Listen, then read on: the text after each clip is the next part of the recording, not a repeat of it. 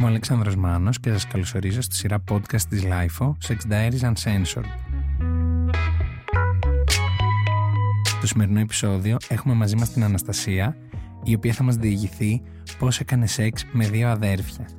Για να μην χάνετε κανένα από τα επόμενα επεισόδια της σειράς, μπορείτε να μας ακολουθήσετε στο Spotify, στα Apple Podcast και τα Google Podcast. Είναι τα podcast της LIFO.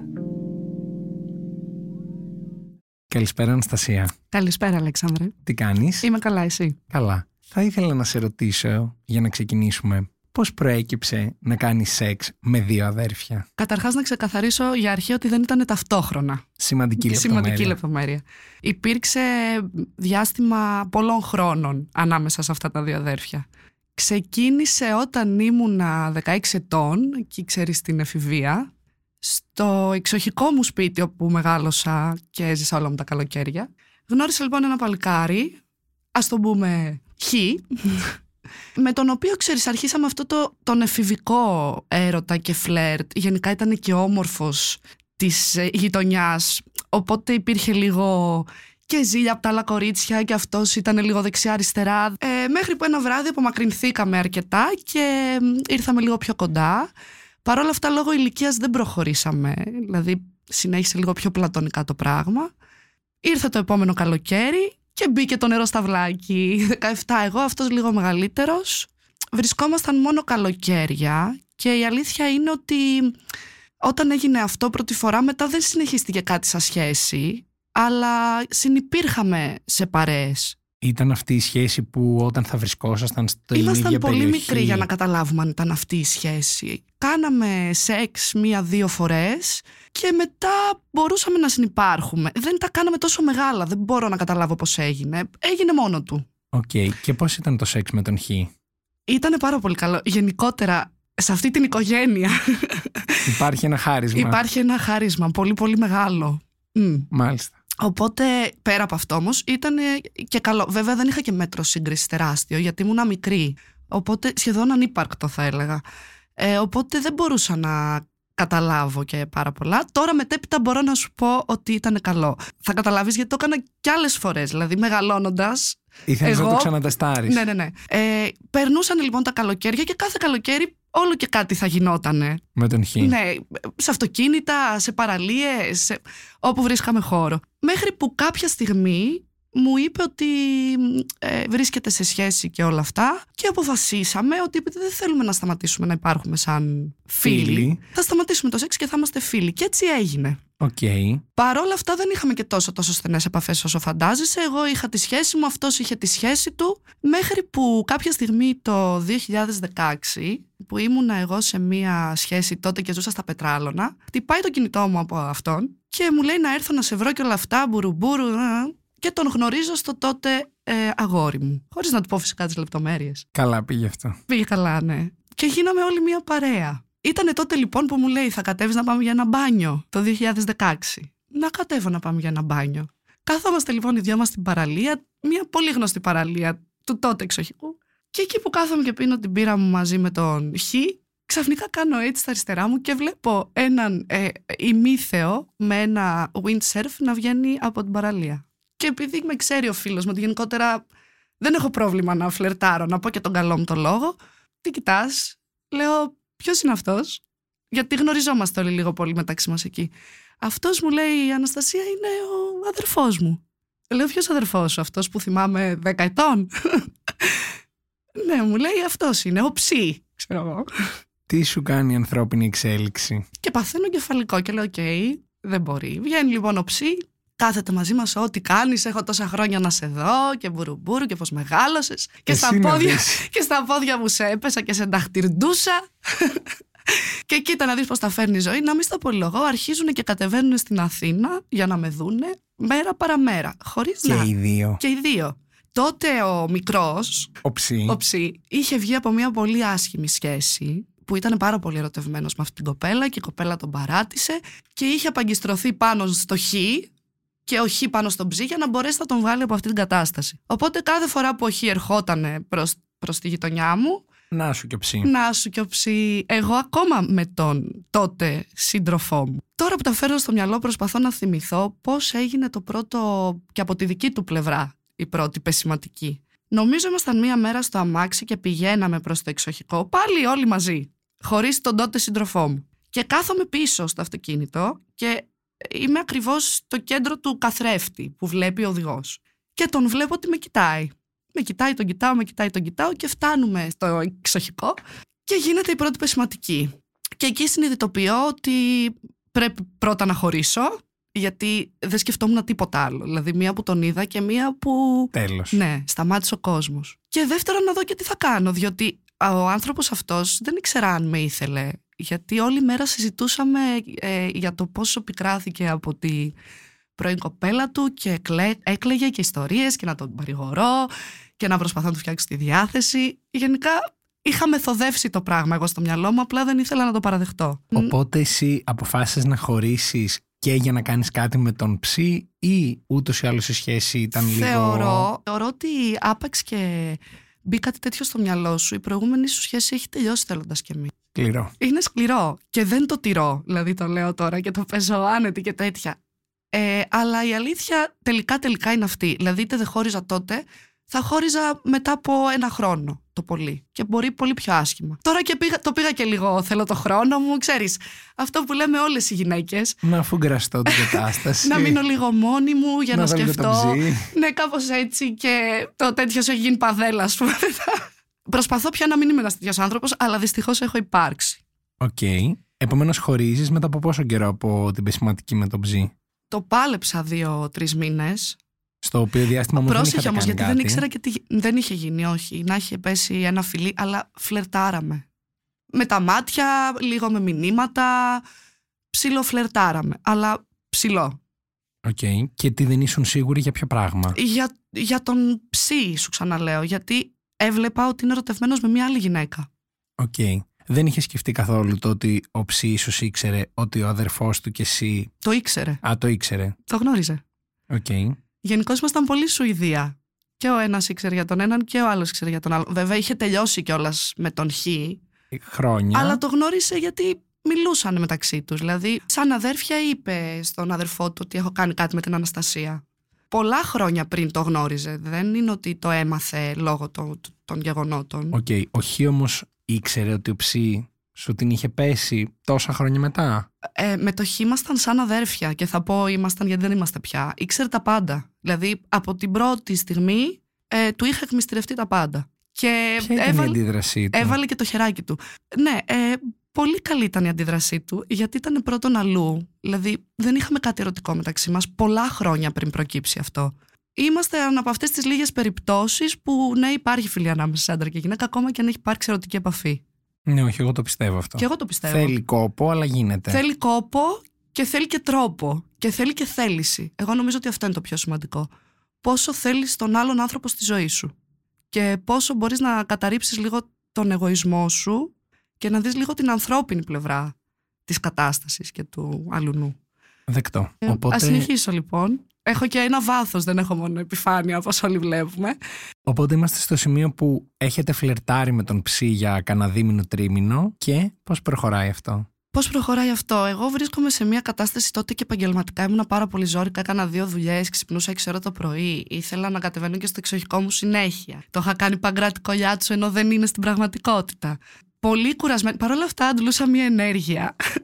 δεν ξέρω από πού. Με τα πολλά αρχίζω και μεθοδεύω το πράγμα για να χωρίσω με τον τότε σύντροφο. Δεν πήγε πολύ καλά αυτό. Δηλαδή, Είχα διάφορα θέματα και προβλήματα μέχρι και ε, τάσεις ε, αυτοκτονίας από την άλλη πλευρά. Υποτιθέμενες πάντα στα λόγια. Δεν έγινε κάτι ευτυχώς ε, πιο έτσι σοβαρό. Αλλά είχα διάφορες πιέσεις και δα- διάφορα προβλήματα. Πέρασε καιρός. Μετά από κάνα δύο μήνες, τρεις που το πήρα απόφαση και ο, ο σύντροφος κάπως έτσι μαλάκωσαν τα πράγματα, εγώ τότε έμενα και με τον σύντροφό μου και έπρεπε να κάνω μία μετακόμιση μέσα σε ένα Σαββατοκύριακο, στην οποία μετακόμιση με βοήθησε ο ψή και ο κολλητός του. Ε, και μετά από εκεί και πέρα από τη μετακόμιση είναι που άρχισε να μπαίνει το νερό στα βλάκι. Παρ' όλα αυτά δεν ήταν μια εύκολη σχέση. Ήσασταν μαζί; Ήμασταν μαζί ενάμιση χρόνο. Ήταν μια όμορφη σχέση, αλλά δεν ήταν εύκολη. Απλά ήταν πολύ ανέμελη, γιατί αυτός ο άνθρωπος ήταν ένας άνθρωπος που ε, η δουλειά του ήταν τέτοια, το επέτρεπε, που όλη μέρα έκανε windsurf και αθλήματα και ψάρεμα και ζούσε κοντά στη θάλασσα. Είχε έναν πολύ διαφορετικό τρόπο ζωής από εμάς τους Αθηναίους, μέσα σε παρένθεση. Οκ, το οποίο ήταν και λίγο ελκυστικό. Για Βασικά σένα. ξέφευγες πολύ και μετά από όλη αυτή την πίεση που εγώ είχα δεχθεί όλα αυτά τα χρόνια με δουλειές και ιστορίες. Και τον πρώην. Και τον πρώην. Ήταν πολύ, πολύ, ξέρεις, ωραίο να φεύγεις και να πηγαίνεις και να κάθεσαι δύο ώρες στη θάλασσα και να μην κάνεις τίποτα στην ουσία. Απλά να βλέπεις τη θάλασσα. Ήταν μια άλλη ζωή. Σε συνδυασμό λοιπόν με αυτό, εγώ ερωτεύτηκα κάργα τον ψή. Κάργα. Κάτι το οποίο δεν έγινε από την πλευρά του. Γιατί αυτός παρέμενε να είναι κολλημένος με την πρώην του, ενώ συναναστρεφόταν μαζί μου. Και στην αρχή ήταν και πολύ ξεκάθαρος ότι δεν μπορώ να δεθώ παραπάνω και ότι δεν θέλω να το κάνω, είμαι κρατημένος για αυτούς τους λόγους και και και. Εγώ να τον κυνηγάω, δεν καταλαβαίνεις. Έφευγα από τη δουλειά σούμπιτι, έπαιρνα λεωφορεία, τρένα, πλοία, αυτοκίνητα, ό,τι μπορούσα να βρω για να πάω να τον δω στην παραλία που θα κάνει ένα άθλημα και δεν θα μου δώσει καμία σημασία γιατί δεν ήθελε να χαλάσει τη ζαχαρένια του από το άθλημα. Μέχρι που περνάει κανένα εξάμεινο με αυτό το κυνηγητό και έρχεται η ώρα να μπει στρατό γιατί είχε κόψει ε, τη θητεία του, του είχε μείνει ένας μήνας και ήθελε να το τελειώσει. Και έπαθε αυτό που παθαίνουν οι περισσότεροι άντρες μέσα στο στρατό. Ερωτεύτηκε. Εσένα; Ευτυχώς εμένα, ναι. Ε, μ, εκεί άρχισαμε να ερχόμαστε λίγο πιο κοντά. Ξέρεις που απομονώθηκε και κλείστηκε στον εαυτό του και μπουρουμπουρου. Ε, βγήκε από το στρατό και για τους υπόλοιπους τρεις μήνες έζησα τον απόλυτο έρωτα. Σεξ όλη μέρα, παντού, ε, ήμασταν όλη μέρα μαζί, ερχόταν με παίρνει από τη δουλειά, κάτι το οποίο δεν γινόταν στο παρελθόν. Έπαιρνα λεωφορεία να θυμίσω. Πολύ πολύ κοντά στο σπίτι του με τους γονείς του, οι οποίοι με ξέρανε φυσικά, γιατί ήμουνα παιδική φίλη του Χ. Έμπαινα και έβγαινα σε αυτό το σπίτι από 16 ετών. Δεν ήμουνα μία άγνωστη. Όπως καταλαβαίνεις με καλοδεχτήκανε κιόλας. Ήμουνα και ένα ε, κορίτσι χαμηλών τόνων. Με τις δουλειές μου, ανεξάρτητη, από μία υποθετικά καλή οικογένεια που τηρεί τα στάνταρ, ξέρεις, της κοινωνίας. Τον οποίο, ξέρεις, προσπαθούσα και λίγο να τον εξελίξω. Τον ξυπνούσα να πάει στη δουλειά του. Και κάποια στιγμή, όπως καταλαβαίνεις, επειδή είχα γίνει πολύ η μαμά του άρχισε σιγά σιγά να μου φεύγει ο έρωτας.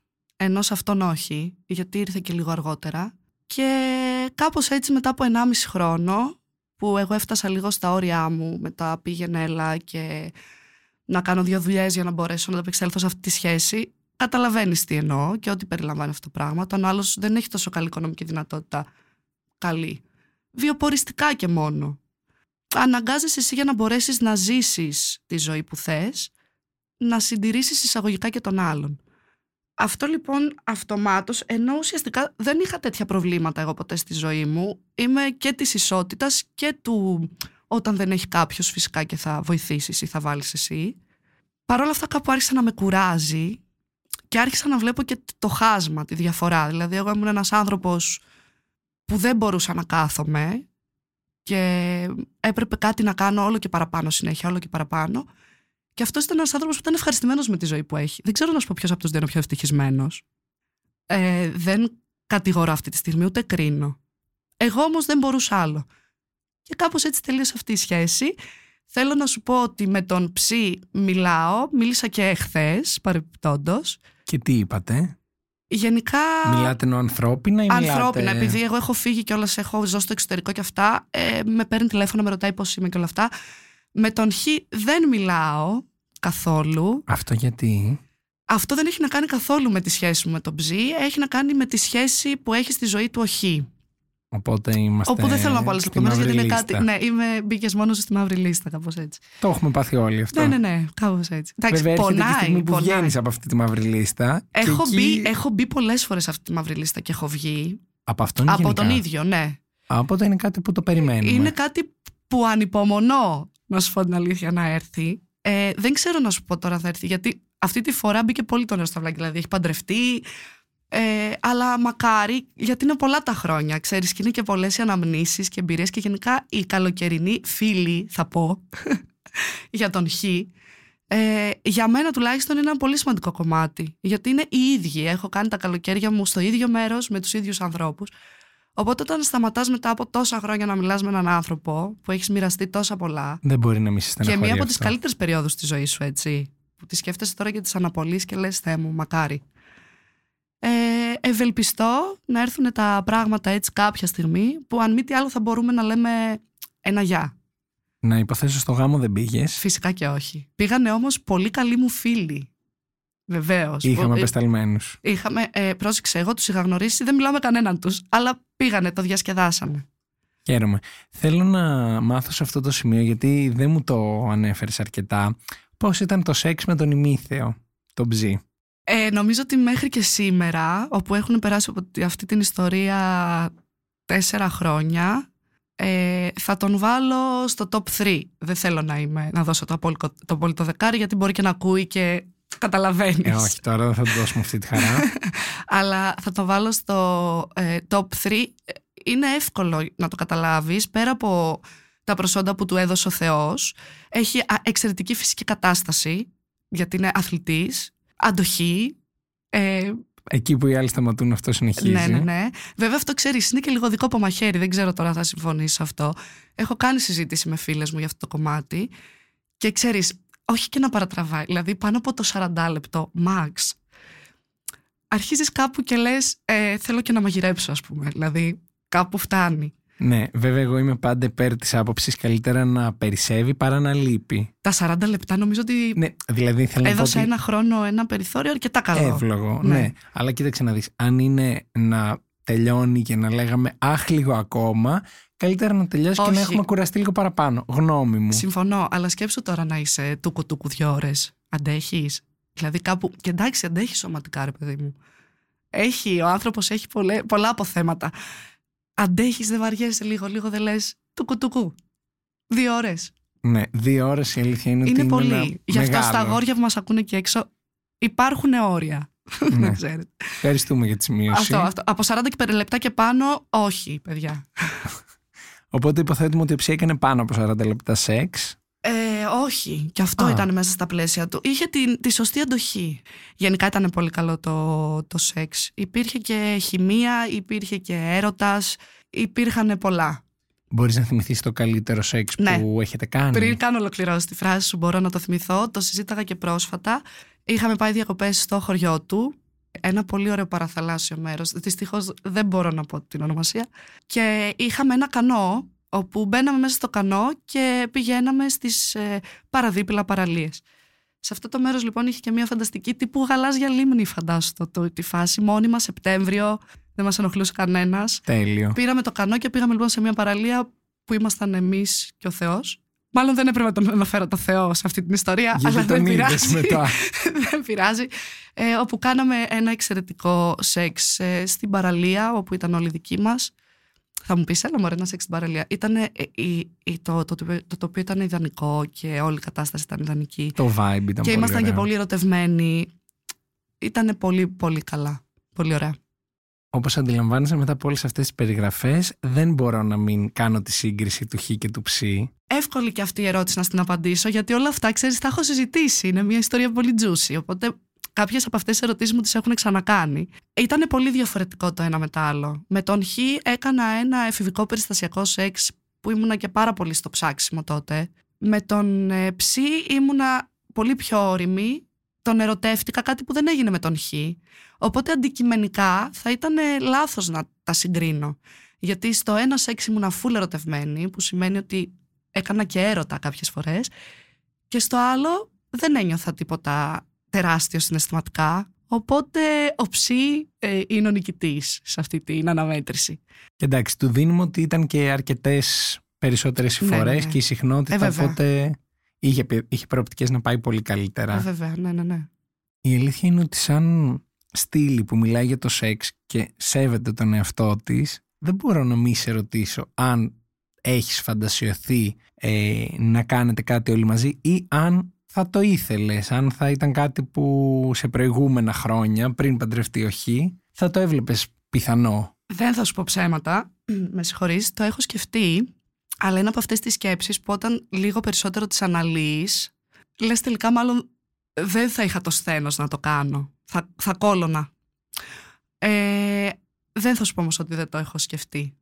Είναι και δύο πολύ ωραία αγόρια, παιδιά, δεν φταίω εγώ. Δηλαδή, το, τους βλέπεις και οποιαδήποτε γυναίκα, άμα τους δει δίπλα-δίπλα, θα το σκεφτεί.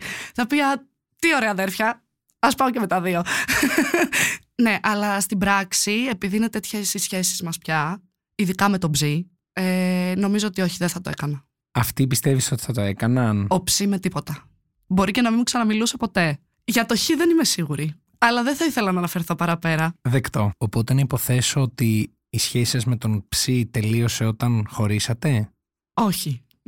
Η υπόθεσή σου θα είναι λάθος. Η σχέση μας κυρίως η ανθρώπινη θα πω, γιατί η λέξη φιλία τώρα νομίζω περισσεύει, ε, δεν σταμάτησε σχεδόν ποτέ. Δηλαδή πάντα θα είχαμε μια αλφα επικοινωνία, όχι σε εβδομαδιαία βάση, αλλά ήξερε ο ένας πώς είναι ο άλλος. Τα καλοκαίρια είναι λίγο δύσκολα όταν βρισκόμαστε σε επαφή. Ε, ακριβώς γιατί το σεξ είναι πολύ καλό όπως αναφέραμε, οπότε ξέρεις δεν θέλει και πολύ όταν είσαι σε ένα μαγαζί με οικείο σου μαγιό, πίνεις ένα κοκτέιλ. είσαι σε ένα beach bar, πίνεις ένα κοκτέιλ, βγαίνει από τη θάλασσα, έχεις πιει τρία, τέσσερα, πέντε σφινάκια με την παρέα σου. Δεν θέλει και πολύ. Γενικά όμως προσπαθώ να κρατάω τα όρια, δεν τα καταφέρνω, αλλά στο πίσω μέρος του μυαλού μου το προσπαθώ. Αλλά Ε, σημασία έχει προσπάθεια. το έχω στο πίσω μέρος του μυαλού μου. Κοίταξε, δεν έχουμε πολύ συχνή ε, επαφή ερωτική, σχεδόν σπάνια θα έλεγα, αλλά υπάρχει ακόμα.